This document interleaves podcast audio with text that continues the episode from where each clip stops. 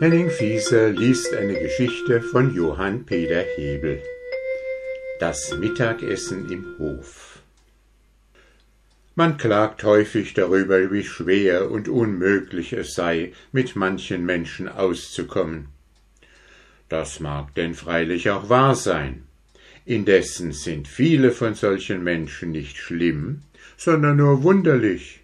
Und wenn man sie nur immer recht kennte, inwendig und auswendig und recht mit ihnen umzugehen wüsste, nie zu eigensinnig und nie zu nachgiebig, so wäre mancher wohl und leicht zur Besinnung zu bringen.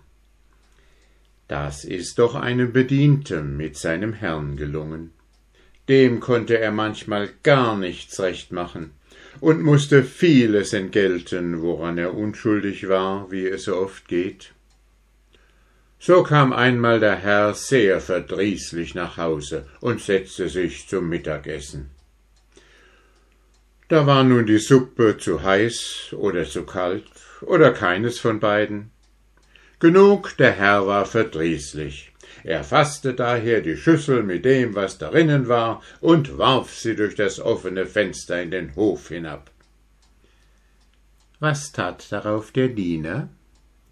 Kurz besonnen warf er das Fleisch, welches er eben auf den Tisch stellen wollte, mir nichts, dir nichts, der Suppe nach auch in den Hof hinab, dann das Brot, dann den Wein und endlich das Tischtuch mit allem, was noch darauf war. Verwegener, was soll das sein? fragte der Herr und fuhr mit drohendem Zorn vom Sessel auf. Aber der Bediente erwiderte ganz kalt und ruhig Verzeihen Sie mir, wenn ich Ihre Meinung nicht erraten habe. Ich glaubte nichts anderes, Sie wollten heute im Hof speisen.